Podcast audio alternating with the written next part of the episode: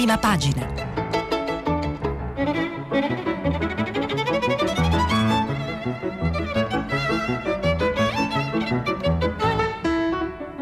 Questa settimana i giornali sono letti e commentati da Serena Sileoni, editorialista del mattino.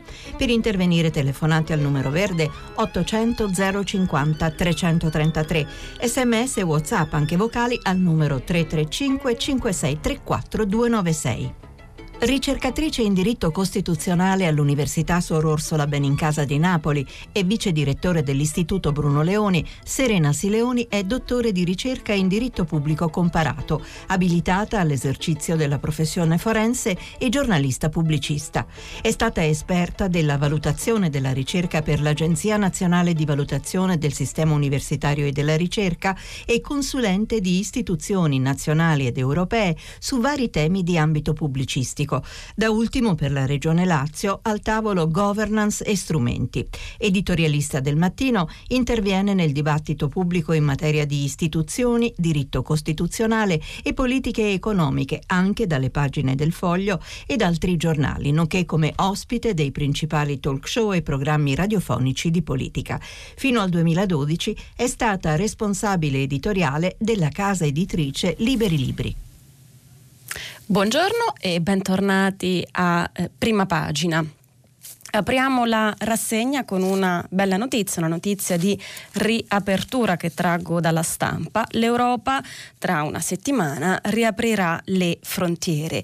Dal 15 giugno infatti eh, si tornerà alla libera circolazione all'interno eh, della Unione Europea e ehm, il, l'articolo della stampa riporta poi alcune cautele, alcuni distinguo anche per quanto riguarda il nostro paese. Infatti la maggior parte dei paesi europei dovrebbe riaprire le frontiere e mascherine alla mano, scrive Francesca Paci, riportare le lancette di Schengen, cioè del trattato che ha consentito appunto la libera circolazione anche delle persone, alla fase pre-Covid. Eh, dovrebbe però perché mentre il ministro degli esteri Luigi Di Maio, incassato il via libera di Germania e Slovenia, arriva oggi ad Atene per discutere l'andamento della pandemia e soprattutto per capire che sorte toccherà agli italiani, lombardi compresi, resta un grande punto punto di domanda sull'Austria, dove il governo di Sebastian Kurz è in procinto di pronunciarsi sul confine di terra, tenendo conto anche della proposta di Bolzano sulle iniziali riaperture regionali. Quindi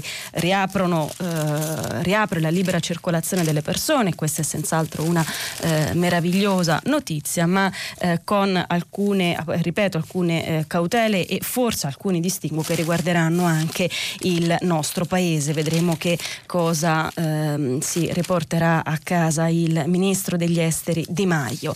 Nel frattempo eh, i dati eh, della pandemia per quanto riguarda l'Italia che traggo dal Corriere della Sera con un articolo con tutti i dati eh, del caso di Renaldo Frignani.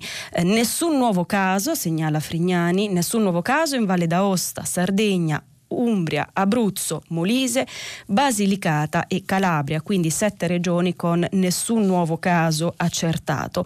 Un aumento però dei contagi in Lombardia, dove ne sono stati registrati ieri 194 contro i 125 del giorno eh, precedente.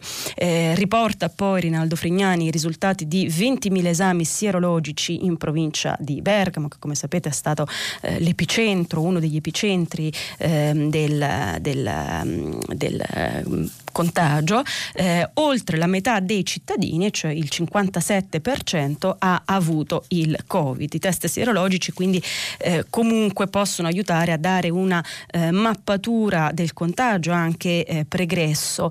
Eh, se eh, ne parlavamo ieri e se ne ha parlato anche proprio ieri a tutta la città eh, ne parla, se riescono a essere effettuati in maniera statisticamente eh, considerevole e anche in tempo in maniera da non lasciare diffidente la popolazione su tempi di attesa e dubbi, quindi tempi di dubbi troppo lunghi.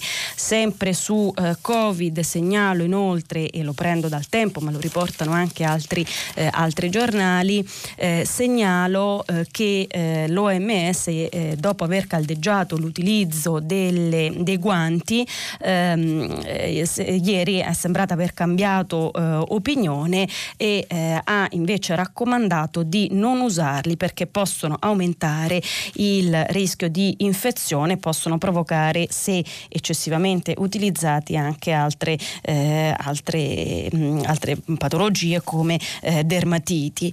Ehm, quindi lo segnala appunto il tempo, ma è una notizia del, dell'OMS eh, che, eh, che, è ripresa da più giornali. Intanto la scuola, eh, lo, abbiamo, ci abbiamo aperto la rassegna stampa di ieri, ma oggi ci ritornano molti giornali, la scuola sta ehm, chiudendo per la pausa estiva, in realtà eh, le, le, aule scolastiche sono chiuse eh, da mesi, ma mh, mm, ieri e tra oggi e domani si saluteranno virtualmente o almeno fuori dalle aule scolastiche eh, praticamente tutti gli eh, studenti eh, d'Italia eh, che si prenderanno la pausa estiva tranne quelli che eh, avranno gli eh, esami di maturità. E prima di eh, leggere eh, alcuni passi di un commento sul Sole 24 Ore eh, di eh, Andrea Capussela, ehm, permettetemi di ricordare che eh, Radio 3 eh, insieme all'Istituto Treccani ha aperto una serie di podcast per ehm, Maturadio si chiamano, una serie di podcast per i maturandi per aiutare alla preparazione da remoto eh, degli esami di eh, maturità, sono podcast dedicati a tutte le materie, sono stati realizzati appunto da Radio 3, Treccani e Miur quindi i eh, ragazzi che eh, ancora stanno studiando perché hanno gli esami di maturità possono beneficiarne eh, accedendo al sito di Radio 3. Ma appunto per molti altri la scuola è invece finita, è finita in un modo che sappiamo quest'anno anomalo. Il, la, la, grande anomalia e la grande sospensione sospensione del diritto all'istruzione non è tanto, questa è una mia opinione, non è tanto nella ehm, eh, sospensione di questi mesi della scuola quanto nell'incertezza eh, su eh, come e quando eh, riapriranno eh, le scuole a settembre. E appunto ehm, vorrei leggere alcuni passaggi di un commento in proposito, ce ne sono svariati oggi sulla stampa, ma ne ho scelto uno di Andrea eh, Capussella che è un visiting fellow alla London School of Economics and Political Science eh, e autore per la Lewis University Press di Declino, una storia italiana, eh, pubblicato sul Sole 24 ore, che fa anche un po' il panorama comparato delle scelte che sono state fatte eh, a livello di paesi comparabili a quello eh, italiano sulle riaperture. Scrive Capussele, in Italia le scuole non hanno riaperto prima delle vacanze estive, mentre il campionato di calcio di Serie A ripartirà a giorni.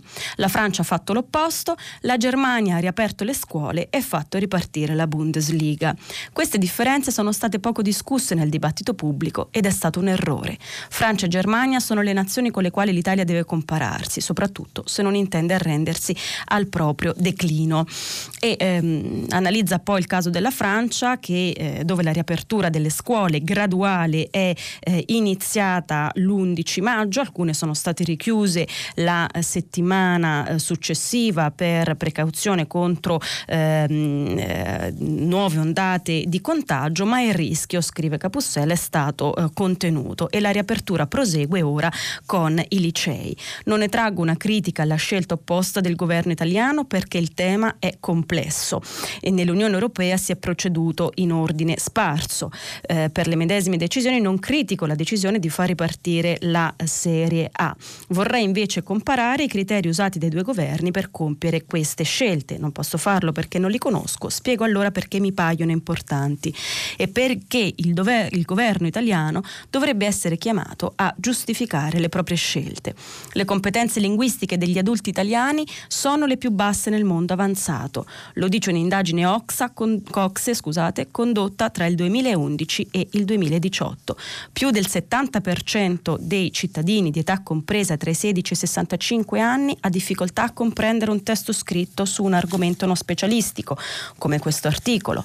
Solo un terzo della popolazione legge almeno un libro all'anno e un quotidiano al giorno. Simili indagini condotte sui quindicenni nel corso del ventennio passato, i test PISA, rendono risultati simili. Sappiamo poi che in Italia la percentuale dei giovani che hanno conseguito la laurea, cioè il 28%, è la seconda più bassa nell'Unione Europea, molto sotto la media che è del 40%. La cultura è un valore in sé, ma anche le ricadute politiche ed economiche sono gravi. Quanto alle prime, istruzione e suffragio universale vanno assieme. È difficile che una democrazia funzioni bene se neppure un terzo della popolazione possiede gli strumenti culturali, saper leggere ogni tanto farlo, necessari per partecipare attivamente alla vita sociale. Quanto alle seconde, cioè le ricadute economiche, i dati che ho citato contribuiscono a spiegare il ritardo di innovazione e produttività che è la causa principale del ristagno della crescita. Eh, tutto questo c'entra appunto con la riapertura delle scuole, forse non proprio con la eh, riapertura post-Covid, ma eh, di nuovo mh, mm, questa è una mia opinione, c'entra con eh, la necessità di eh, essere molto attenti e vigili appunto sulle scelte che ancora dobbiamo apprendere sulla riapertura, sul fatto che il tema delle scuole non è un tema, come dicevo ieri, che riguardi soltanto le famiglie di eh, ragazzi, bambini e ragazzi che ancora appunto frequentano le aule scolastiche, ma riguardano tutti noi.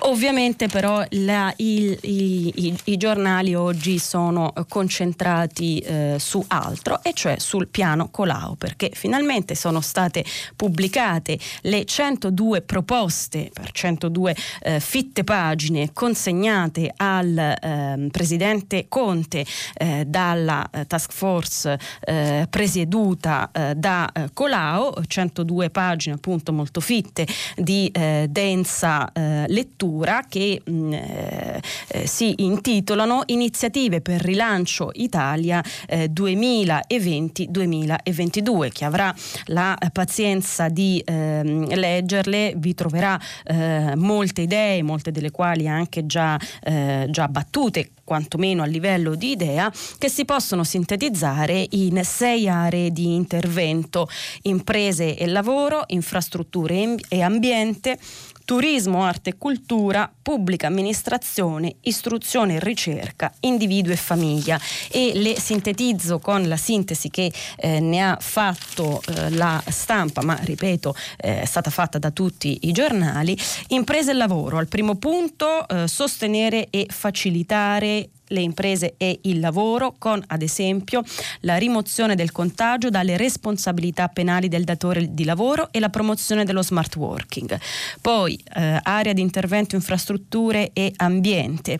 Nel piano le due direttive de- eh, devono diventare il volano del rilancio, puntando alla rapida attivazione di investimenti rilevanti per accelerare velocità e qualità della ripresa economica. E poi eh, capitolo turismo, arte e cultura eh, che vanno elevati, si legge nel, eh, nel mh, mm, report, a brand iconico in modo da rafforzare sistematicamente l'immagine del paese per chi ci vive, per chi ci viene in visita e quarta area di intervento, pubblica amministrazione alla quale si suggeriscono compensazioni con crediti liquidi esigibili, digitalizzazione, come vedete appunto cose mh, mm, che non sono diciamo primi suggerimenti e per le imposte sul reddito differimento a novembre del pagamento della prima rata di acconto. Eh, Capitolo istruzione e ricerca. Tra i fattori chiave indicati per lo sviluppo c'è istruzione, ricerca e competenze e un lungo capitolo è dedicato alla scuola e allo sviluppo di un contratto nazionale per i ricercatori docenti. Infine, ma non, non da ultimo come priorità, individui e famiglie, interventi per le persone fragili e rese vulnerabili dalla crisi, parità di genere, contrasto agli stereotipi, conciliazione lavoro-famiglia e sostegno per le donne vittima, vittime di violenza. Eh, come potete immaginare, veramente veramente ehm, tante, eh, tante, cose che ehm, sono state eh, commentate per la stampa eh, dallo stesso presidente del Comitato per la fase 2, eh, Colao. E eh, riporto quindi il colloquio con, con la stampa. Dice Colao, eh, quello che abbiamo fatto è il massimo sforzo possibile, un piano di modernizzazione a tutto campo e di rimozione delle arretratezze del paese. Anche Conte, dice Colao, è molto contento malcontento. Il manager italiano più quotato nel mondo sembra, sembra sincero, mentre nega ogni forma di competizione tra il suo comitato, il governo e i ministri competenti. In questi due mesi abbiamo lavorato con la massima disponibilità eh, reciproca e una grande volontà di risolvere i problemi, ma il punto interessante del dialogo con, eh, con eh, la stampa e eh, quando Colau eh, conferma l'impressione che sia un pacchetto eh, come dire enorme, gigantesco eh, e dice parliamoci chiaro non sarebbe giusto nutrire chissà quali aspettative miracolistiche sul nostro pacchetto. Ma qui si tratta di aiutare il governo a uscire da questa crisi trasformando l'emergenza in opportunità. E questa è una cosa che dobbiamo fare assieme a tutti i livelli. Come l'Italia anche la politica è bloccata e noi dobbiamo darle eh, una mano per mettere d'accordo tutte le anime del Parlamento e della società. Perché vede questo, eh, riporta Colau, è il nostro grande problema, cioè le polemiche continue. Invece noi abbiamo bisogno di agire subito e di mettere a terra in fretta gli interventi nei settori chiave, semplificazione, digitalizzazione della PA, grandi opere e reti, investimenti pubblici e quelli privati. E eh, quindi eh, molte proposte, 102, forse, eh, forse troppe, eh, sicuramente eh, estremamente impegnative e appunto Colau risponde capisco che la mole possa spaventare e capisco che di fronte a tanta roba la domanda cruciale diventa beh adesso che fare. E allora le dico questo, su 102 idee io mi accontento se il governo ne fa almeno una quarantina, ma a questo punto, e qui c'è la parte più interessante delle sue dichiarazioni, è ovvio, eh, sintetizzo, che la responsabilità è tutta eh, politica eh, per me la cosa fondamentale dice il capitolo eh, impresa e eh, lavoro, ma le azioni che suggeriamo, eh, la priorità sulle azioni che suggeriamo, sto sintetizzando, la può eh, determinare soltanto il Premier, dice lui, e eh, poi dice anche il, ehm, la, la, la, politica. Adesso il tema è tutto politico. Colau non sbaglia, sfiora il nervo forse più sensibile tra i tanti che il suo piano di rilancio va a eh, sollecitare sia sul lavoro nero sia sul contante. La sua task force propone di fatto due condoni. Nel primo caso si tratta di favorire l'emersione attraverso l'opportunità di voluntary disclosure ai fini della regolarizzazione, prevedendo un meccanismo di sanatoria e incentivazione e riducendo contribuzione cuneo fiscale. Nel secondo caso si tratta di introdurre la voluntary disclosure sul contante e altri valori derivanti da redditi non dichiarati, a fronte del pagamento di un'imposta sostitutiva e dell'impiego per un periodo minimo di tempo di una parte significativa dell'importo in attività funzionali alla ripresa. Dunque, due colpi di spugna, ma funzionali, secondo il Comitato, prima di tutto alla cura di una piaga che tra evasione fiscale e economia informale ci costa 200 miliardi l'anno. E poi il passaggio definitivo alla moneta eh, elettronica attraverso l'abolizione delle banconote sopra i 100 euro, deduzioni dei sistemi di detrazione e deduzioni, lotterie istantanee e crediti d'imposta. Ci si arriverà mai in un paese che per troppe volte ha strizzato l'occhio agli evasori tartassando i cittadini onesti? La dottrina Colau è sempre la stessa. Non sta a noi decidere e noi diamo, possiamo dare soltanto input per la rinascita eh, italiana. Ora, se lo ritiene opportuno, Conte può procedere, dipende solo da lui. Questa mi sembrava la parte più eh, importante, quella appunto di aver ehm, no, no, non poter dare, come dire, più alibi a un governo che di tante tante cose scritte eh, nel piano ha fatto anche eh, le, le, le, le, varie maggioranze hanno fatto anche punti di forza eh, elettorali. Ehm, torneremo poi sulla, sulla, eh, sul governo, sulle forze eh, di, che compongono la maggioranza di governo, ma segnalo tra i tanti due commenti sulla eh, proposta di Colau, il primo tratto da Repubblica eh, e firmato da eh, Roberto eh, Perotti.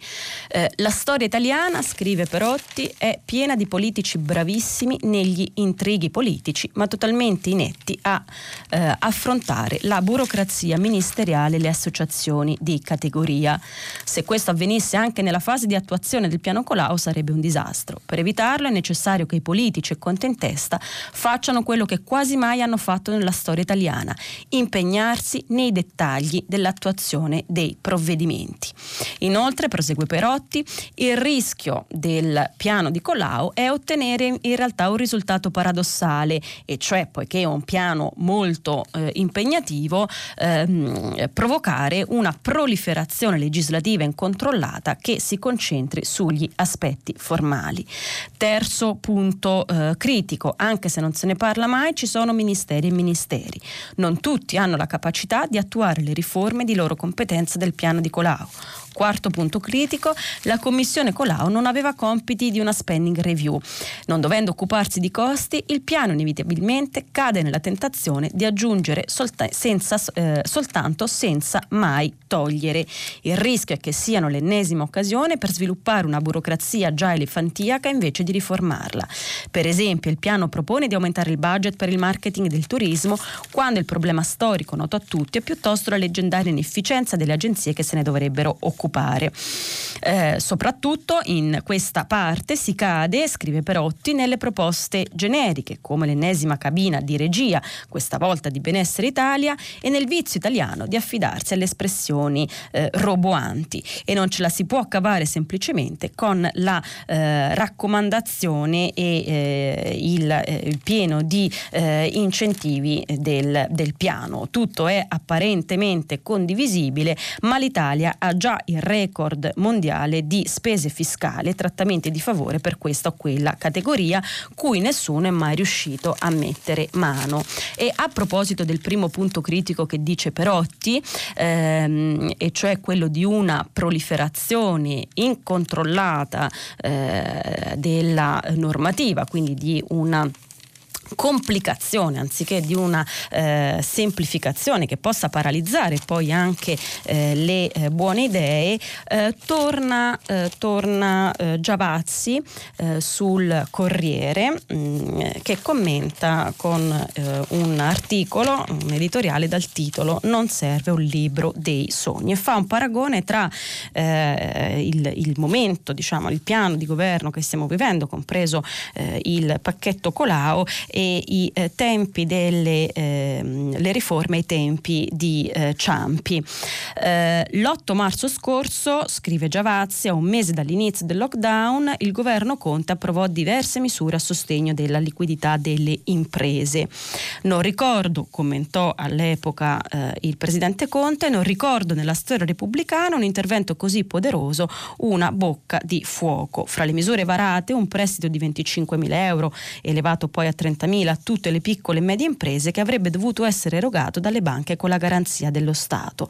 Un provvedimento evidentemente eh, scritto eh, male perché mh, mm, eh, questi soldi sembra che non arrivino. Riporta Giavazzi che il 18 maggio, cioè sei settimane dopo l'approvazione di questa misura, in Emilia-Romagna, una regione le cui aziende e le cui banche non sono certo fra le più inefficienti del paese, su un campione di 2.700 imprese l'80% aveva chiesto il prestito, ma solo il 12% lo aveva ottenuto.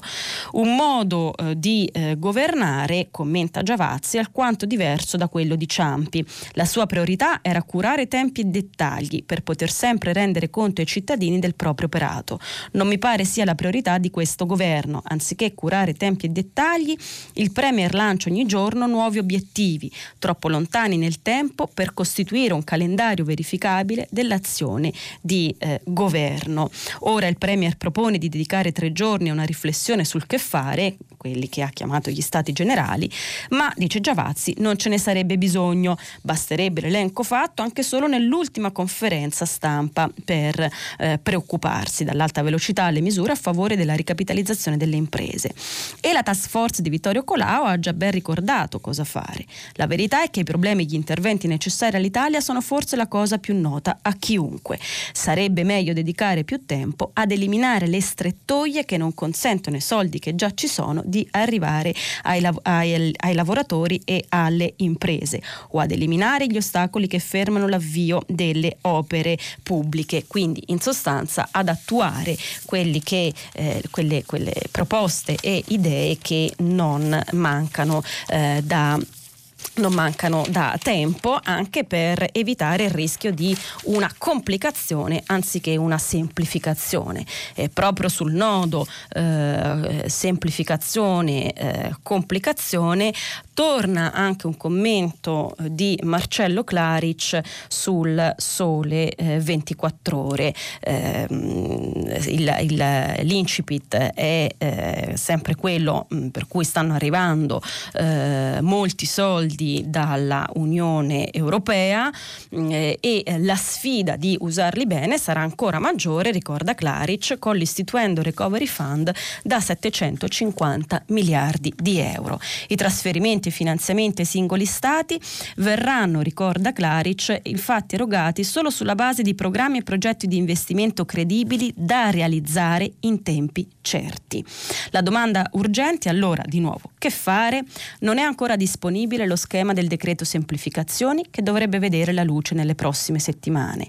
Una prima misura di pronto impiego mira a contrastare la, buroc- la cosiddetta burocrazia eh, difensiva, cioè quella eh, burocrazia che mh, tutto eh, arresta per evitare eh, responsabilità eh, in primo luogo, eh, in primo luogo erariale. Scorciatoie, ammonisce Claric, come le zone burocrazia zero o il tutto è permesso salvo ciò che è espressamente vietato o anche silenzi assensi rischiano in realtà di essere operazioni di facciata.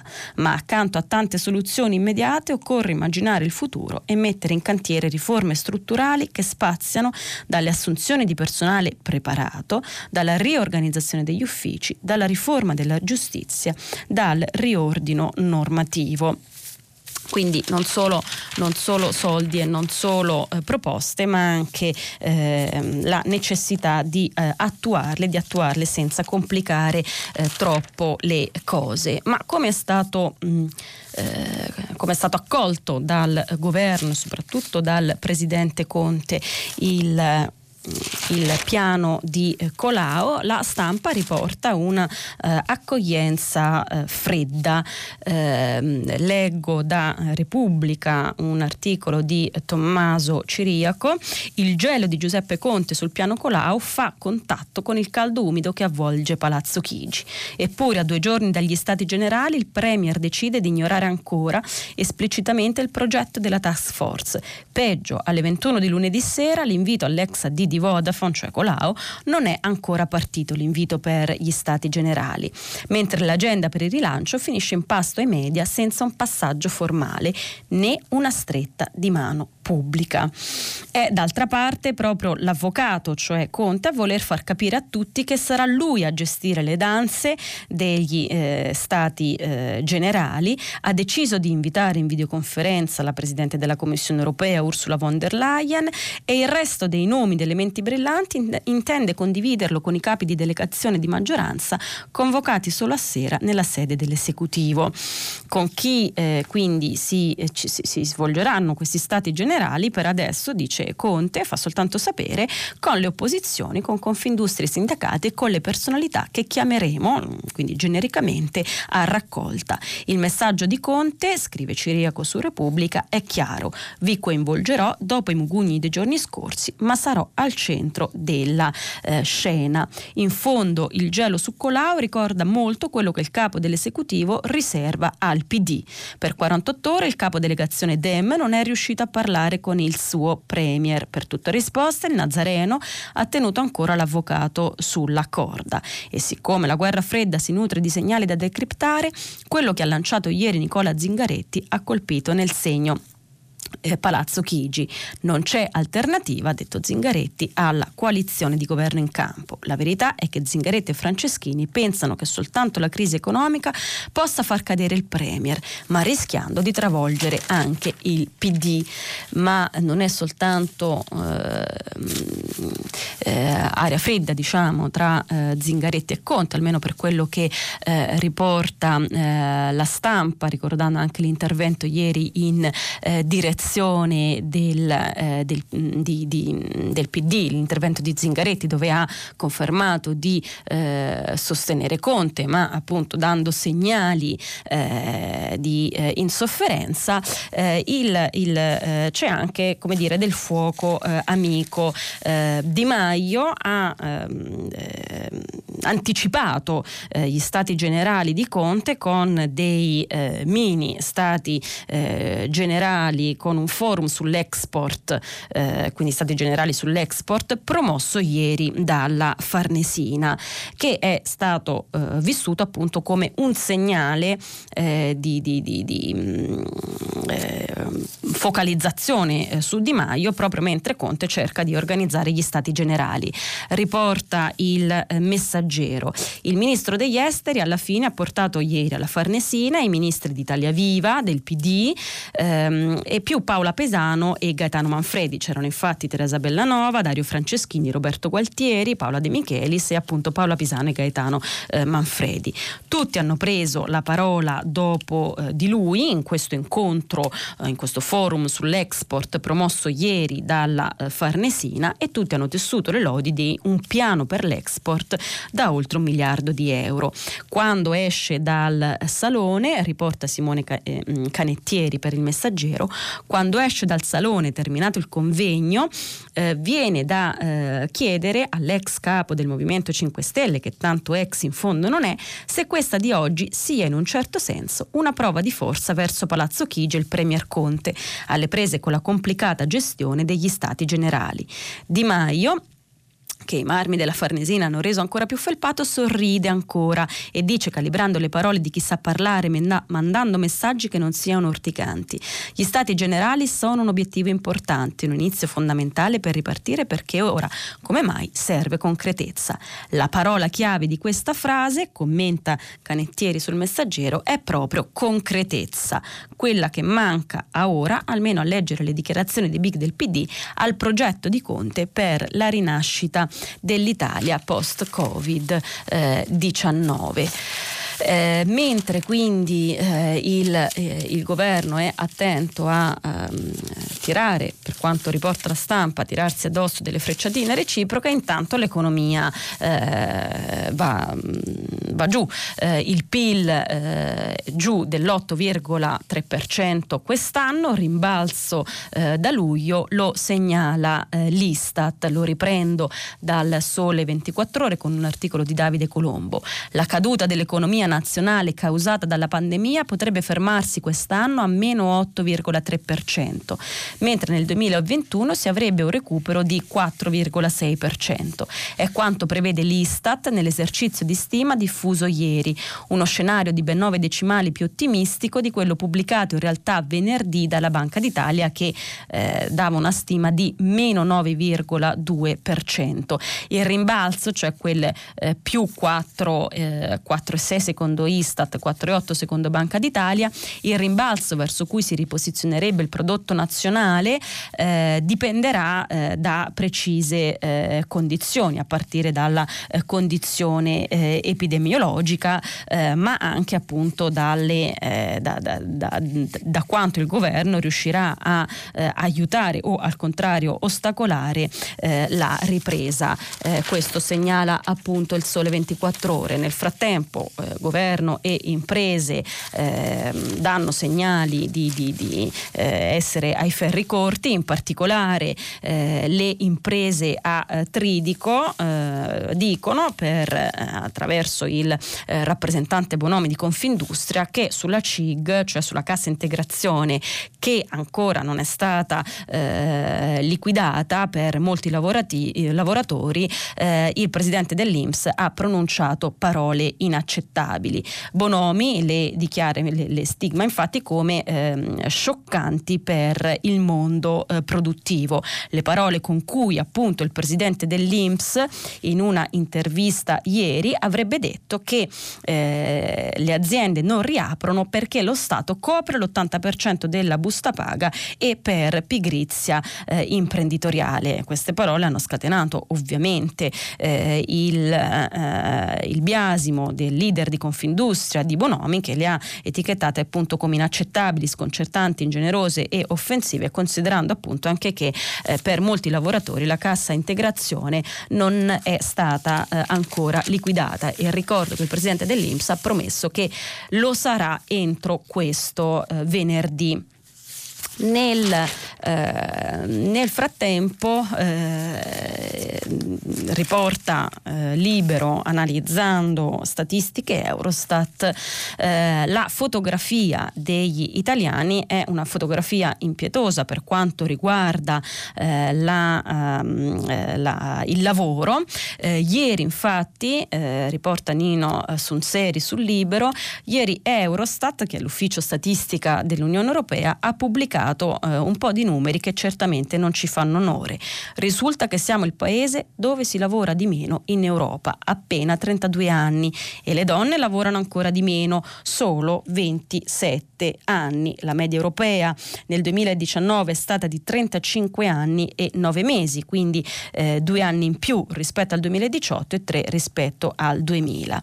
Da notare, eh, sottolinea Sonseri, un'altra cosa, il podio dei paesi sgobboni è composto da da tre dei quattro componenti del gruppetto dei frugali, i paesi cioè che si oppongono alla concessione di aiuti europei senza condizioni, e cioè Svezia, Olanda, Danimarca e poi Germania, Estonia.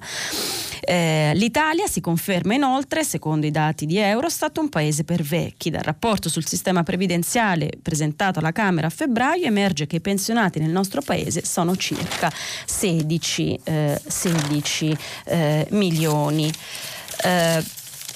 Eh, nel, sempre ultima cosa sulla eh, ultima, ultima, notizia, che, o meglio ultimo commento che volevo dare eh, sulla, uh, sull'economia eh, è di Francesco Forte dalle pagine del giornale a proposito del lancio di un'operazione eh, BTP che ehm, inizierà, sarà eh, emessa a luglio ehm, che si chiama BTP Futura e che è dedicata dedicata mh, alle famiglie eh, italiane, una sottoscrizione di eh, buoni quindi. Eh, la commenta ehm, esaustivamente Francesco Forte per il giornale. L'operazione è molto pregevole, scrive, perché servirà a dare una forma di risparmio remunerativa e sicura perché garantita contro l'inflazione dato l'aggancio al PIL. Una prima mh, eh, emissione ci sarà fra il 6 e il 10 luglio con un tasso di interesse molto basso, ma sarà molto allettante il premio fedeltà annuo che oscillerà fra l'1% e il 3% del capitale e che andrà alle famiglie che tengono il BTP sino alla scadenza. Il premio sarà tanto maggiore quanto sarà positiva la crescita del PIL, quindi una specie di, ehm, di, di operazione anche eh, fiducia sulla eh, ricrescita del prodotto eh, interno lordo. Così, scrive Francesco Forte, si incentiva il risparmio e si consente allo Stato di pagare tassi di interesse commisurati alla ricchezza che l'Italia produrrà, ma anche di non sborsare subito le somme che graveranno sul futuro e saranno conteggiate ogni anno come nuovo debito pubblico sottoscritto automaticamente dal risparmiatore. In sostanza lo Stato con questi BTP per le famiglie non inventa niente di nuovo, adotta una cosa che c'era anche quando le poste erano le regie poste, e cioè il libretto di risparmio in cui si accumulano gli interessi annui. C'è una sola differenza e cioè la garanzia contro l'inflazione. Il nuovo prestito, scrive Forte, dal punto di vista della politica economica ha un triplice vantaggio.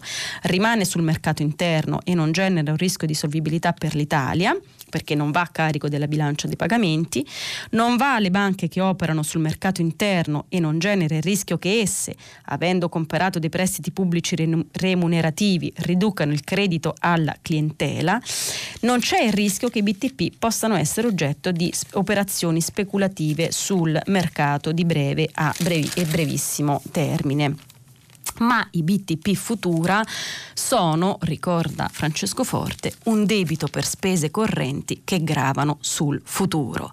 È vero che servono per l'emergenza coronavirus, ma i soldi sono stati erogati in ritardo, non sono distribuiti equamente e i sussidi sono maggiori di quelli che si sarebbe potuti fare.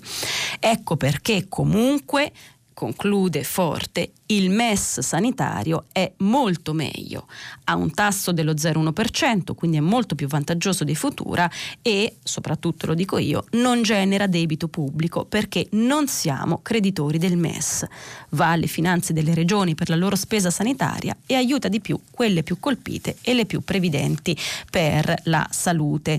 Pertanto rimane vero che occorre fruirne del, del MES per minimizzare il peso che noi mettiamo sul futuro futuro e per far fronte al presente. Così Francesco Forte sul giornale. Eh, Segnalo da ultimo tre, ehm, tre, approfondimenti, o una notizia, meglio due approfondimenti. La prima notizia è, ehm, riguarda una questione di uguaglianza di genere. Eh, in eh, tanta retorica sull'uguaglianza di genere e ehm, eh, tanta vetrina dal ministro Provenzano che prima, eh, proprio in questi giorni, ha aderito a un convegno e poi ha deciso di non andare perché si è accorto tardi che c'erano presenti solo maschi, al fatto che lo stesso eh, piano Colau è stato presentato, eh, è stato oggetto di eh, critiche per eh, le, le, task force diciamo, eh, sul Covid di governo, sono state oggetto di critiche per l'assenza di donne, Colau ci ha tenuto a farlo presentare anche dalle donne della task force, insomma eh, tutti parlano di genere ma poi quando succedono le vere disuguaglianze le notizie restano, restano, a margine. E questa mi sembra una notizia invece eh, eh, paradossale eh, per alcuni aspetti e importante proprio sulla, eh, sulla, questione di genere. Che cosa è successo? È successo che al liceo Taleti di Roma sette posti sono stati garantiti ai maschi e solo tre alle femmine. Ehm, sette posti ehm, eh, per cosa? Ehm, diciamo non potendo fare regolari test di ingresso al liceo Talete che è un prestigioso liceo eh, di Roma, la il liceo ha stabilito, la direzione del liceo ha stabilito quote di genere per la formazione di una classe d'elite di indirizzo matematico, limitando al 30% la quota riservata alle ragazze. Ne parla il riformista con un articolo di Giovanna Corsetti che si chiede, ci piacerebbe sapere quale proporzione o equazione di grado superiore sia alla base di una simile scelta, scaturita dalla direzione di un liceo che dovrebbe coltivare e allenare menti matematiche senza però, a quanto sembra, salvaguardare il principio dell'uguaglianza a parità di merito e non di eh, sesso. Eh, la cosa, diciamo, eh, paradossale è che probabilmente questa scelta eh, è stata, questa proporzione eh, risponde proprio alla idea di quote di genere, cioè di riservare almeno una quota minima a uno dei due generi che risulterebbero altrimenti in, in eh, proporzioni eccessivamente ridotte, ma appunto effetti paradossalmente opposti e questi mi sembrano le, i, i, veri problemi, se volete, di, eh, di, eh, di, di, uguaglianza a partire dalle opportunità eh, scolastiche.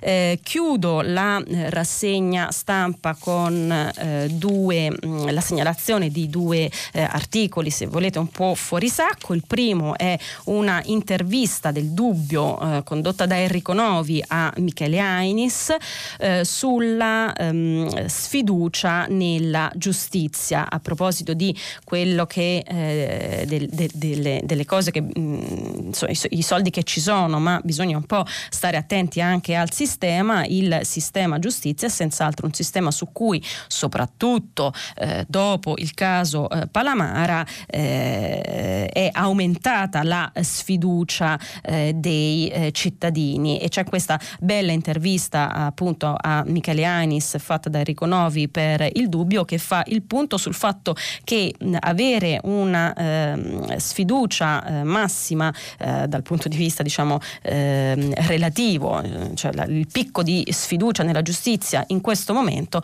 non è proprio una buona notizia per il senso di fiducia nelle eh, istituzioni. E ri, ri, ehm, ricorda poi Ainis anche la proposta eh, ogni tanto eh, che riemerge ogni tanto della ehm, nomina per sorteggio dei componenti del del CSM come una delle eh, riforme istituzionali che potrebbero cambiare qualcosa anche sulla giustizia. Sempre sul tema giustizia segnalo poi eh, un articolo di Giovanni Fiandaca per il Foglio su un tema in realtà specifico e cioè le ipotesi di eh, corruzione a carico di eh, professori universitari per i eh, concorsi eh, universitari. La, la, la, eh, l'occasione ehm, è propizia per Fiandaca per ehm, sotto, soffermarsi sulla diciamo, deriva di panpenalizzazione anche attraverso semplicemente la, eh, le ipotesi eh, di eh, reato che rischia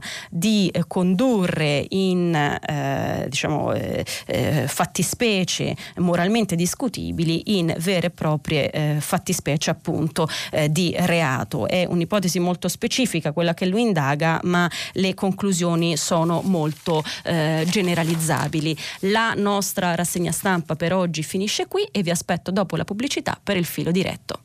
Serena Sileoni, editorialista del mattino, ha terminato la lettura dei giornali di oggi. Per intervenire chiamate il numero verde 800 050 333. Sms WhatsApp anche vocali al numero 335 56 34 296. Si apre adesso il filo diretto di prima pagina per intervenire, porre domande a Serena Sileoni, editorialista del mattino. Chiamate il numero verde 800 050 333. Sms WhatsApp anche vocali al numero 335 5634 296.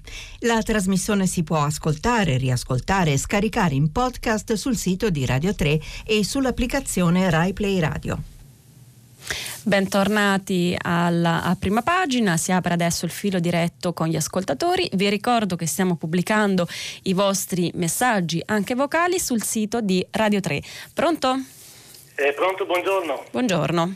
Eh, Mirko da Genova. Buongiorno Mirko. Eh, volevo fare due brevissime osservazioni di carattere generale sul cosiddetto piano Colau. Una soprattutto di metodo. Eh, Colau è stato chiamato come il tecnico salvifico nel, nel, nel, corso della crisi che doveva elaborare questo piano per salvare l'Italia dopo la crisi. Improvvisamente scopriamo, soprattutto ho visto il titolo di Repubblica, piano Colau, gelo di Conte. Quasi, mh, quasi venga disconosciuto l'intervento di questo tecnico sostanzialmente. E in parte forse Conte l'aveva già disconosciuto in questi giorni quando ha parlato di stati generali, cioè di non avvalersi di un piano calato dall'alto o di lato, diciamo tra virgolette, e di avvalersi di cosiddetti colpi intermedi, sindacati, Confindustria eccetera, per elaborare diciamo, un piano sempre per salvare l'Italia.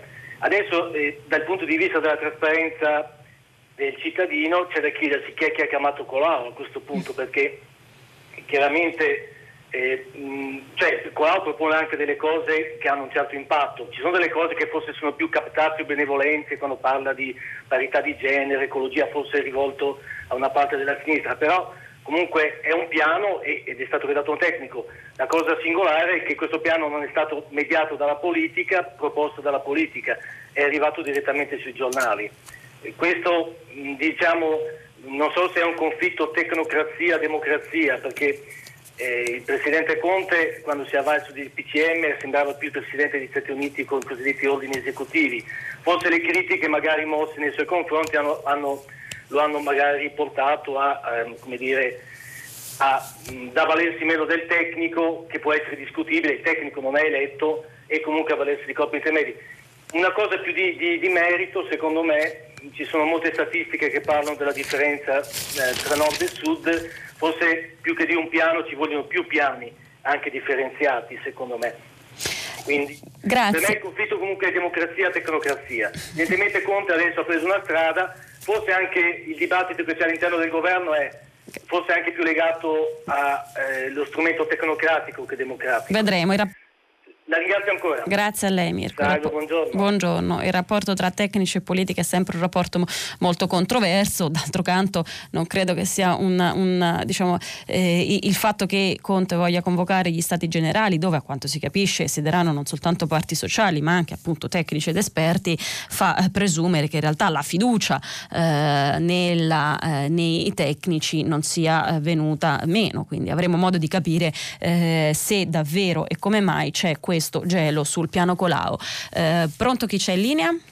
Eh, ci sono io, sono Filippo di Piacenza Buongiorno. e anch'io volevo intervenire sul piano Colau perché anche se non riuscito a leggermi tutti i 102 punti, ma mi sembra su alcuni punti in contrasto con quello che è il programma di governo, perché vuole derogare temporaneamente dal decreto dignità prorogando i contratti a tempo, eh, vuole abolire il codice degli appalti e sostituirlo con il, con il, codice degli appalti europeo, in pratica fare quello che si è fatto a Genova e non quello che tiene bloccato mm. tutto il paese perché lo segnalava anche Colau, nessuno firma più nulla perché il panpenalismo di cui ha parlato anche lei appena, appena prima fa paura a tutti, ai dirigenti pubblici, ai dirigenti delle banche che non concedono prestiti per non, es- per non rischiare di essere chiamati in giudizio se l'impresa dovesse mm. fallire, per cui, per cui eh, poi non c'è il Covid come causa di infortunio, altra cosa che spaventa le imprese, ma che invece per il governo pare essere importanti, e non ho trovato la nazionalizzazione di Alitalia, che ah. pare non sia per Colau e per i suoi saggi una cosa così importante. Quindi è un piano che su molte cose va contro quello che il governo sta facendo o vuole non a fare. Caso, non, a caso, non a caso Colau ha detto appunto eh, adesso all'ora della politica di scegliere e dare le priorità politiche secondo il suo indirizzo di governo tra tutte le cose che si possono eh, fare, eh, tutte le 120 proposte. Mi permetto soltanto di eh, precisare una cosa sul codice degli appalti e sul, eh, sulla questione di eh, Covid come ipotesi di infortunio sul luogo di lavoro Credo che le cose siano mh, mm, leggermente diverse da come, eh, da come lei ha, ha, ha, letto, cioè eh, il, mm, il, un conto è utilizzare il modello Genova, che è un modello completamente in deroga, un conto è sfoltire il codice appalti, la normativa appalti italiana mantenendo eh, la, la, parte, lo zoccolo diciamo, di eh, normativa sugli appalti europei. Cioè nel, nel, nel primo caso è un caso veramente in deroga, il secondo è semplicemente semplicemente sfoltire quelle norme che sono state aggiunte rispetto a una legislazione non in deroga che è comunque vigente, deve comunque essere vigente in Italia. Sulla questione infortuni credo che la questione non sia che il Covid non è riconosciuto come eh, mh, eh, diciamo, eh, episodio, come, come, malattia, ma sul fatto che non è un infortunio a carico del datore eh, di eh, lavoro.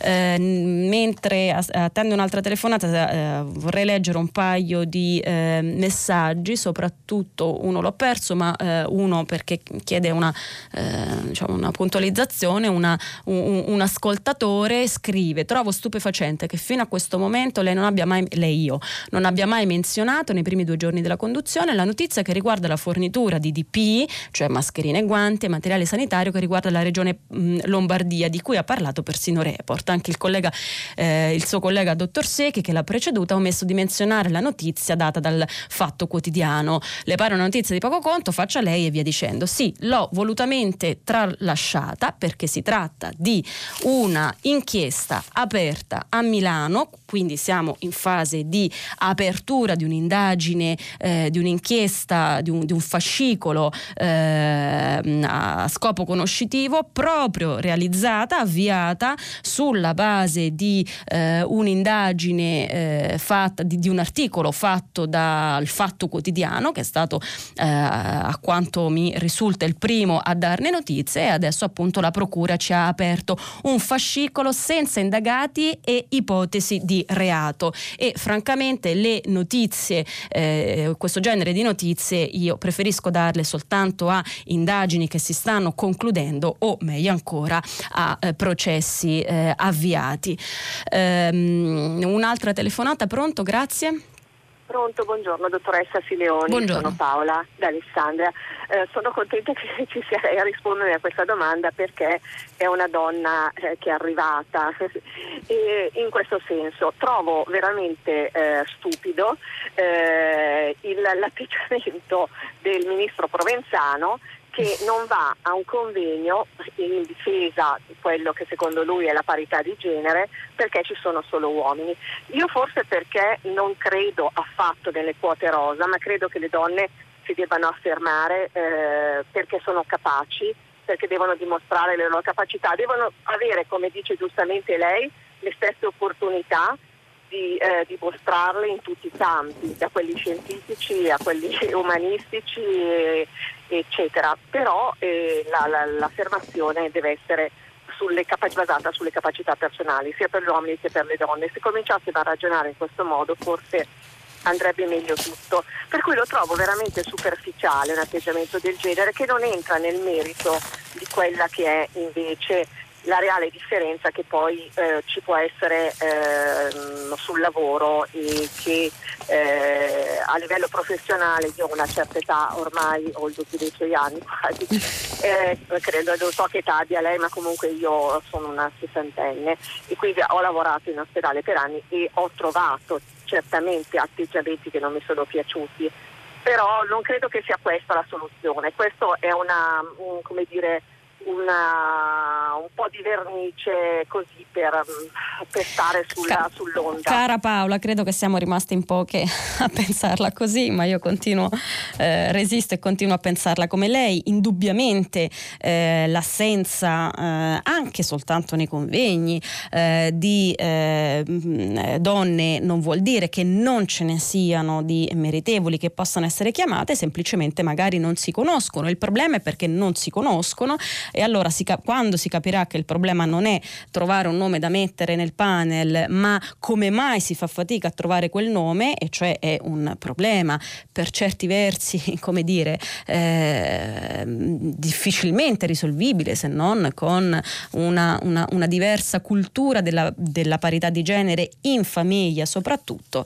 E allora faremo soltanto appunto operazioni di maquillage come quella ehm, peraltro tardive, quindi eh, mi permetto di dire a mio mio avviso anche un po' ipocrita, probabilmente è stato un errore così di disattenzione del ministro Provenzano che a questo punto però ha, come dire, una volta eh, scoppiato il caso eh, se, se, eh, si, è dato, eh, si, è dato, e ha scaricato l- tutta la, la, responsabilità agli organizzatori del convegno dopo che appunto vi aveva dato eh, adesione. Però sono comunque, so che siamo rimaste eh, in poche, ma sono comunque d'accordo con lei che queste operazioni di maquillage appunto nascono sono trucco che nasconde le vere rughe eh, della, della questione, che per molti forse non è un problema, ma è senz'altro una questione che, ripeto, ha radici un po' più profonde e anche un po' più eh, personali e familiari di conciliazione di tempi di, di, famiglia e lavoro nel momento in cui le donne devono dare il massimo di sé, sia in famiglia sia come madri che appunto come eh, professioniste e lavoratrici. Eh, un'altra telefonata, pronto? Eh, buongiorno, mi chiamo Mirella, sono una docente, chiamo da Roma.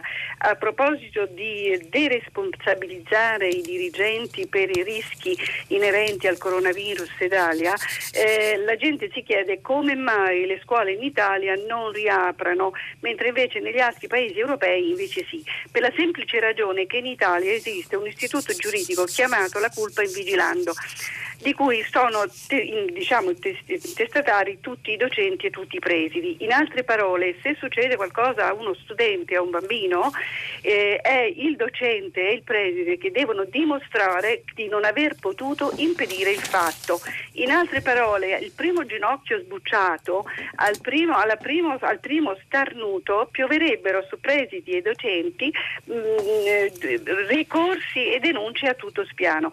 E gli avvocati in questo questo caso sono avvocati penalisti, ti fanno sedere ma poi ti chiedono subito 10.000 euro da porre sul tavolo.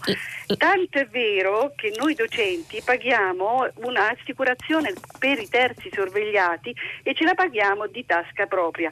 Ora, finché eh, il Ministero o non chi per lui non deciderà di eliminare questo istituto giuridico che è tipicamente italiano perché non esiste in, in Europa o da nessun'altra parte, per cui sei tu docente, tu preside che devi dimostrare di non aver potuto impedire il fatto, la scuola non potrà riaprire e la Zolina queste cose le conosce benissimo. Grazie Mirella, perché lei eh, fa emergere un punto importantissimo che è quello probabilmente che stiamo pensando tutti, cioè le, le scuole non riaprono soltanto perché non si vogliono, pre- perché il ministro e, e, e, e diciamo, l'amministrazione scolastica non si vuole prendere la responsabilità, cioè siano liberi i bambini di prendersi di, eh, di sbucciarsi il ginocchio, prendersi il raffreddore o forse il covid nei parchi pubblici e i ragazzi altrettanto nelle pizzate eh, di fine anno, purché non lo facciano dentro le aule scolastiche, se davvero fosse questo il problema, ebbene è proprio questo il problema, cioè governare,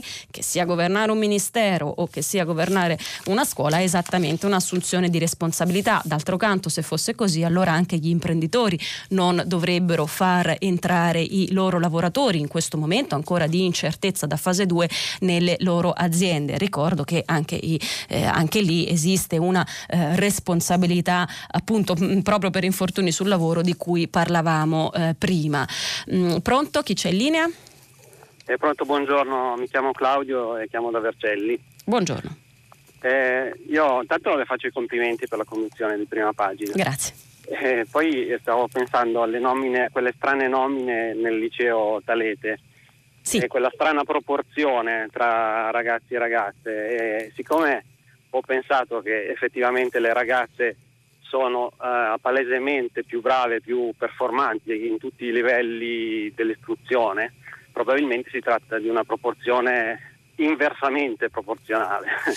ho pensato solo questo. Allora, L'ascolto per radio, grazie. Grazie Claudio. In realtà nel frattempo ho trovato eh, diciamo, l'interpretazione autentica, nel senso che mi era sfuggito dalle, dalle pagine di stamattina eh, il, mm, il, le, le, un, un, articolo del tempo dalla cronaca eh, di Roma eh, che ho ripreso ehm, proprio poco fa, eh, in cui parla la preside del liceo Talete. Quindi abbiamo l'interpretazione autentica che a me pare confermare eh, la, la, la, mia ipotesi iniziale, cioè che sia stata una sorta di effetto perverso, di effetto inintenzionale rispetto a quello iniziale di proteggere quella che è ritenuta la categoria, eh, la categoria eh, di genere svantaggiata, cioè le donne. Leggo eh, anche per ehm, dovere, diciamo, eh, le parole della mh, mm, preside Cataneo. L'intento è stato quello di garantire una presenza sicura delle ragazze proporzionale al numero di eh, richieste. Dato che non si è potuto fare il test in presenza, abbiamo pensato a una graduatoria secondo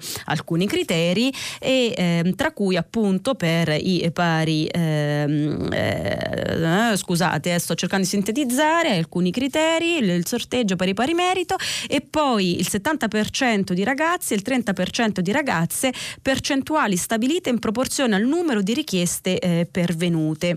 Eh, quindi in sostanza mi pare confermi eh, che ehm, appunto sia stato fa questa percentuale eh, che ha gessato, ingessato eh, la, un superiore accesso eh, alle, eh, alle, femmine, pare sia stata fatta proprio per garantire loro un minimo eh, accesso e secondo la preside non abbiamo commesso errori dal punto di vista, poi comprendiamo, dice, che può succedere che si possano forzare le situazioni. Ecco, eh, credo che il punto sia stato proprio questo, cioè per eh, garantire un minimo, in realtà si è impedito anche un po' di più del 30%.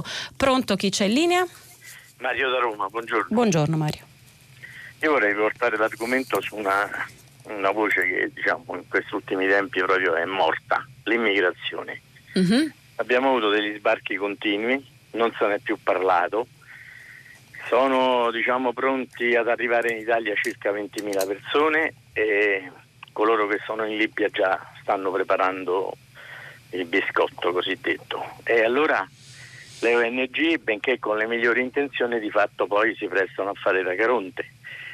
Questa massa di persone che viene da noi, purtroppo sono persone bisognose, persone che non hanno un lavoro, non hanno un reddito, dovranno abitare, dovranno pagare un affitto, che cosa succederà? Succederà che si creeranno delle baraccopoli, ci sarà un degrado nelle città, si aggiungerà a quello che già c'è, senza contare poi quello che succederà tra qualche anno, tra 5-6 anni. Queste persone non troveranno, come non trovano alcuni italiani, il lavoro e quindi si creerà una sorta di banlieue come sono in Francia, perché la Francia ci è passata prima di noi in questo, in questo contesto e quindi non c'è nessuna programmazione per far sì che questa immigrazione venga controllata, che vengano, vengano bloccate questa massa di gente che viene senza controllo, come fa, fanno gli altri paesi europei. In Europa non li vuole nessuno, li scaricano da noi e noi ci accogliamo il problema senza soltanto in nome di un parametro che è quello dell'umanità, perché è giusto che vengano aiutati, è giusto che vengano salvati, ma se si innesca un circolo dove c'è chi parte, c'è chi li porta, c'è chi li accoglie, sì. poi dopo diventa un problema sociale, avremo sì. dei, dei, problemi sociali nel prossimo futuro. Eh, il, il, il, che siamo in fase 2, eh, diciamo, che, stiamo uscendo dall'incubo esclusivamente del Covid, lo conferma appunto il fatto che eh, diciamo, preoccupazioni come la sua e anche che, che, sono anche preoccupazioni di governo. Ieri davamo la notizia che il governo con altri tre stati eh, diciamo di area mediterranea ha inviato una richiesta alle istituzioni europee per eh, l'equa ripartizione dei eh, richiedenti eh, asilo e per la gestione diretta dei rimpatri rimpatri ed è ovvio che um, il, il, il, eh, la questione, parte della, buona parte della questione dipenda da, uh, da, quell'accordo di uh, Dublino che uh, come dire, indebolisce i, i, paesi di frontiere, i paesi di primo accesso rispetto, rispetto, agli altri. Che si torni a parlare di, di, di, di, migranti dipende un po' dal fatto che, diciamo, dalle, dalle, condizioni meteo, un po' dal fatto che stiamo uscendo appunto dalla, dal lockdown. È senz'altro un problema, ma è un problema che richiede appunto delle modifiche a livello di eh, convenzioni eh, tra eh, stati eh, e non eh, banalmente un atteggiamento ehm, ehm, pericoloso da tutti i punti di vista e anche inutile eh, di, di, di, avversione verso quello che accade al di fuori dell'Italia. volevo leggere un, un messaggio mh, mm, che era una domanda sulle violenze eh, sull'uso della violenza negli, da parte della polizia negli Stati Uniti. Eccolo qua, eh, secondo lei quanto avvenuto negli Stati Uniti è deprecabile perché sono stati uccisi degli afroamericani o perché la polizia usa metodi violenti magari anche nei confronti eh, dei bianchi e questi fatti non hanno risalto sulla stampa e per questo non si fanno esibizioni pubbliche di sdegno, mi chiede Renato da Castiglione delle Stiviere. Ehm, credo che ehm, sono vere entrambe le cose, cioè eh, la, la polizia negli Stati Uniti per eh, motivi sia come dire per eh, guarentigie eh, normative che ehm, per una storia eh, sindacale dei corpi di polizia eh, è un, un, un, corpo quasi a sé stante rispetto alla, alla società americana di cui che, che, che si presta anche a un uso nel mantenimento dell'ordine pubblico che ha di nuovo torniamo alla parola maquillage che fa molto leva sul eh, maquillage, quindi su eh, operazioni di eh, forza per dare un'idea di eh, decoro urbano, cosa che ha provocato per esempio fenomeni di eh, ghettizzazione e di, di, di, di difficoltà di eh, integrazione urbanistica.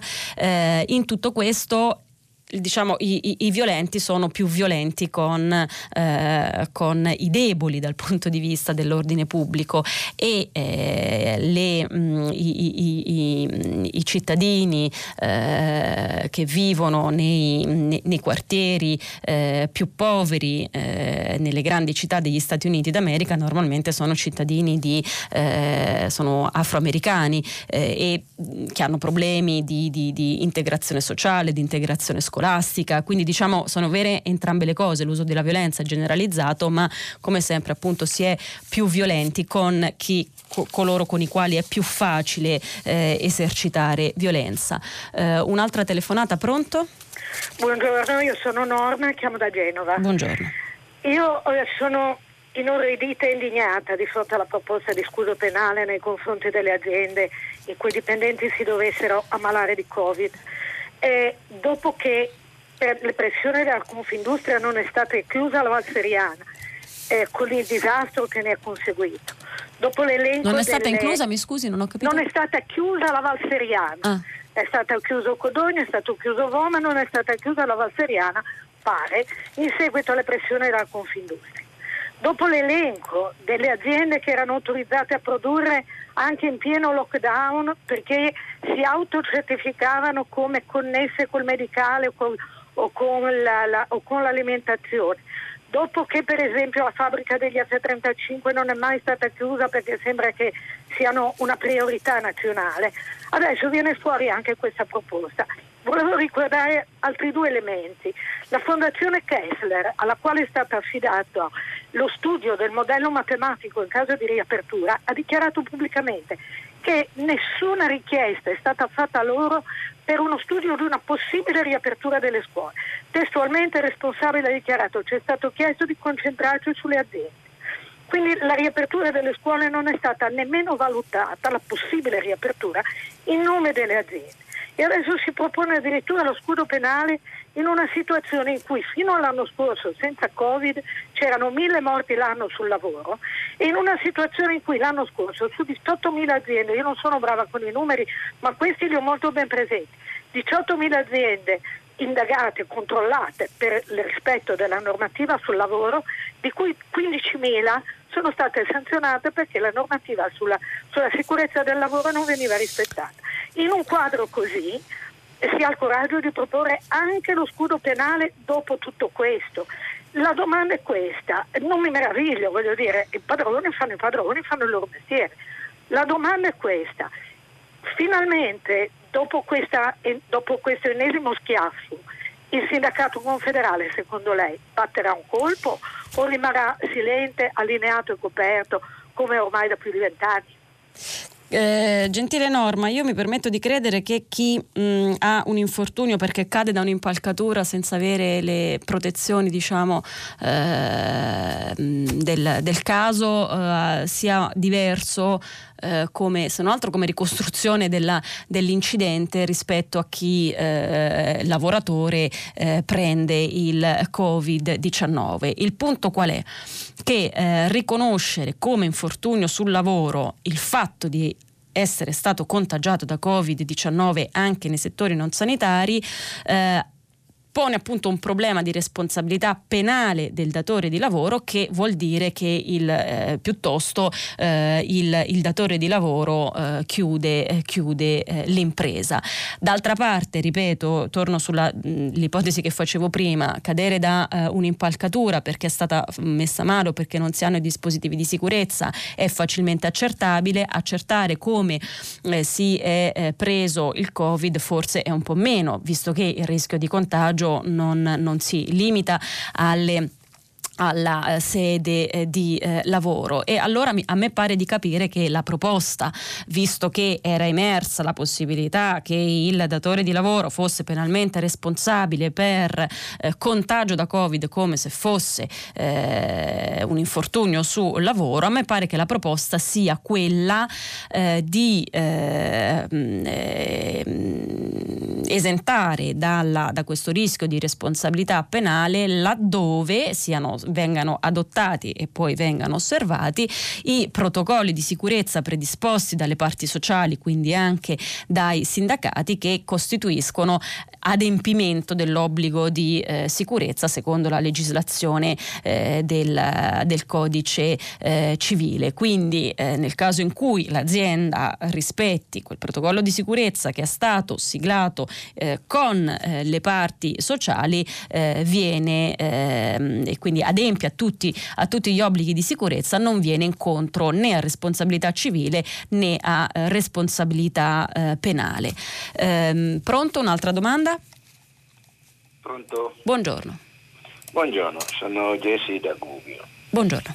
Ehm, come questi giorni, eh, questa cosa che sta succedendo negli Stati Uniti riguarda la, la Black, Black Lives Matter, ehm, cioè io sto riflettendo questi giorni sembra una cosa che sta succedendo tanto lontano da noi, però non è tanto lontano perché noi che siamo, io sono africano, ehm, noi riceviamo sempre qui in Italia con tutto cioè, tranquillità, gente ti chiede ma capisci italiano? Eh, o ti chiedono ma casa è tua? O ti chiedono ma che bella macchina ma sono tuoi? Eh, che lavoro fai?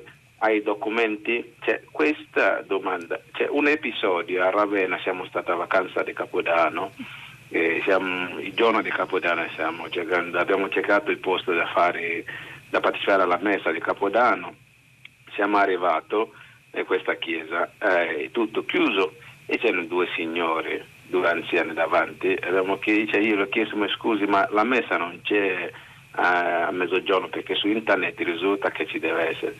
E lei mi, de- lei mi, ha detto, ma guarda, per voi è stata fatta stanotte, solo per, per noi c'è a mezzogiorno.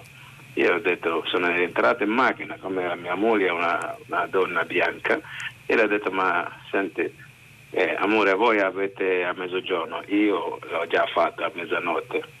No? Uh-huh. Questa purtroppo è un atteggiamento molto pervasivo perché si considerano magari un africano una persona che non è incapace, anche al lavoro ieri, esattamente ieri, e arriva Corriere e mi vede e mi chiede ma dove è il responsabile? Io ormai sono abituato, io ho detto guarda vai nell'ufficio che c'è il responsabile. Lui va lì, poi viene rimandato da me, è venuto e ha detto senti lascia la roba qui, ho firmato la carta e poi l'ho mandata via. Questo è un atteggiamento, non, nessuno eh, nessun poliziotto prendere ammazzato un nero qua in Italia come succede negli Stati Uniti. E questo già però, mi sembra. però, però e, e, psicologicamente ne prendiamo pare. Arrivi idraulica a casa e ti chiedi ma a casa è tuo. No, c'è sono una, un, un pregiudizio strisciante mm. che considera una persona diversa mm. incapace che ragiona in un certo modo, mm. puzzano in un certo modo, mm. mangiano certe cose cioè, come il signore che hai telefonato prima, i immigrati le considerano un problema, ma perché noi che siamo chiusi mentalmente non siamo capaci a vedere le risorse dove sono, perché le consideriamo africani un problema, mentre africani qui in Italia eh, sono minoranza di immigrati che c'è, eppure ci sono parecchi che contribuiscono ogni giorno Grazie. a, a mandare avanti l'economia. La ringrazio. E queste sono quelle che bisogna combattere. Io vi prego, non pensiamo che tutto quello che succede in America è troppo lontano.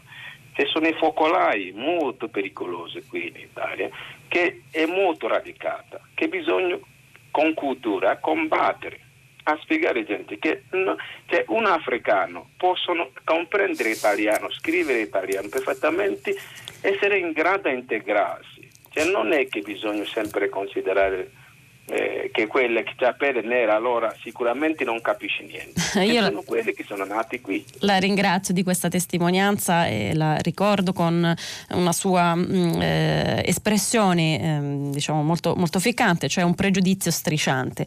Non eh, siamo, mh, mm, per nostra fortuna, per nostra civiltà, eh, almeno così mi auguro e, e, ne sono anzi convinta a livello della, eh, dell'uso, de, dell'abuso di violenza da parte delle forze di polizia eh, negli Stati Uniti, eh, ma eh, appunto la ringrazio comunque per un pregiudizio strisciante che come dire ha un retaggio mh, tipico diciamo, antropologico per certi versi nei confronti di, di chi viene eh, da fuori dello, dello, straniero, ma che in società sempre più ehm, in un mondo sempre più piccolo, in società sempre più eh, aperte, certo dovrebbe, mh, dovrebbe, molto spesso fare un, un, un salto di qualità. Um, volevo leggere un messaggio uh, sulla, sulla, scuola, l- torno sulla responsabilità delle scuole. Una, un'ascoltatrice o ascoltatore, non so, non si firma, uh, dice di essere perfettamente d'accordo con la docente di Roma che ha, uh, prima, è prima intervenuta eh, sulla responsabilità degli insegnanti per uno stipendio di 1500 euro. Mi pare sensato che i docenti non vogliano prendersi le responsabilità eh, riporto appunto eh, quanto sopra. Eh, una questione di prendersi le responsabilità. Aggiungo, sottolinea che le critiche al ministro Azzolina sono in massima parte misogine, anche di questo prendo atto. Un'altra telefonata, pronto? Sì, buongiorno Leonardo da Roma. Buongiorno. Eh, volevo portare una testimonianza riguardo al prestito di 25.000 euro. Sì. Um, ho presentato la domanda, la domanda si scarica online, il modulo si scarica online facilmente, si riempie nel giro di forse un'ora perché poi servono soltanto dei dati che sono a disposizione sia online che magari dal, dal commercialista, si aggiunge la dichiarazione dei redditi e una la foto di un documento, si inserisce la domanda, credo nel giro di un'ora sia possibile farlo, Le devo, se, sento un po' o, o, o si allontana. Ho, ho, ricevuto, ho ricevuto il prestito nel giro di una settimana. Sì. Ehm, per cui ho pensato che in fin dei conti non si tratta affatto di un problema burocratico perché le, le, richieste dei documenti sono richieste semplicissime, ma più un tema di discrezionalità della banca. Credo di essere una, un buon cliente della banca, di essere un ottimo una, un debitore molto affidabile e penso che eh, il tema principale sia appunto questo. D'altro canto a me piace l'idea di essere il cliente di una banca che, eh, che insomma, sta attenta al, al, al, al, tipo di persona a cui presta del denaro. Penso che appunto trasferire lo Stato che usa la, le banche per eh, trasferire questi prestiti, poi però lascia alle banche la possibilità di decidere a chi darli oppure a chi darli con grandi ritardi. La ringrazio Leonardo, eh, mi pare quindi discrezionalità, se capisco bene, si sentiva un po', un po male, discrezionalità da parte delle banche sulla mh, concessione del, del, prestito in garanzia pubblica. Eh, se non erro nella eh, conversione del ehm, decreto liquidità la notizia è proprio che in realtà una stretta sulla possibilità di, sulla discrezionalità delle banche alle quali è eh, fatto obbligo di richiedere soltanto ehm, i, i, eh, le, le, le, diciamo, eh, le, attestazioni previste eh, dalla, dalla, legge, dal decreto stesso e non altre, quindi una procedura più eh, automatica. Se ho capito bene eh, il suo intervento. Prendiamo l'ultima telefonata. Pronto? Buongiorno. Buongiorno, mi chiamo Maria, da, sono dalla provin- telefono dalla provincia di Lucca. Voglio ringraziare la redazione di avermi dato la possibilità di parlare. Io ho chiamato per eh, portare all'attenzione una situazione che è mia personale, ma che sicuramente coinvolge tantissimi italiani. Ehm, dunque, il, di, di, di proporre il condono eh, delle mh, cartelle fiscali che è già stato fatto con il eh, governo Conte I che Salvini nominò come la pace fiscale, nel senso cancellazione degli interessi e delle, eh, delle more, mantenendo naturalmente la sanzione eh, per quelle cartelle che sono state successive al 2018, giustamente in questo periodo di di grossa difficoltà, di crisi economica, di grosse difficoltà economiche. Io personalmente non lavoro da tre mesi e come lavorando nel turismo sicuramente eh, sarà per tantissimo tempo e ho appunto questa cartella che devo pagare fino al 31 di agosto eh, sono state sospese, però eh, chiaramente il 31, 31 di agosto dovrò pagare tutti i mesi, quindi non è che eh, boh, questo mio intervento è appunto sì. perché attraverso un giornalista che lo porta al, alla, con un articolo su un giornale sia di cassa di risonanza per poi diventi una discussione, un dibattito oh. che venga a conoscenza anche del governo. Okay. La ringrazio, eh, io purtroppo non ho il tempo di risponderle, segnalo soltanto appunto che la, se ho capito bene lei eh, chiede il condono delle cartelle, non ho appunto il tempo di rispondere perché siamo eh, in chiusura, noi oggi infatti ci fermiamo qui, dopo il giornale radio eh, Nicola La Gioia conduce pagina 3 a seguire le novità musicali di primo movimento e alle 10 come sempre tutta la città ne parla approfondirà un tema posto da voi ascoltatori. Potete riascoltarci sul sito di Radio 3. Buona giornata e a domani.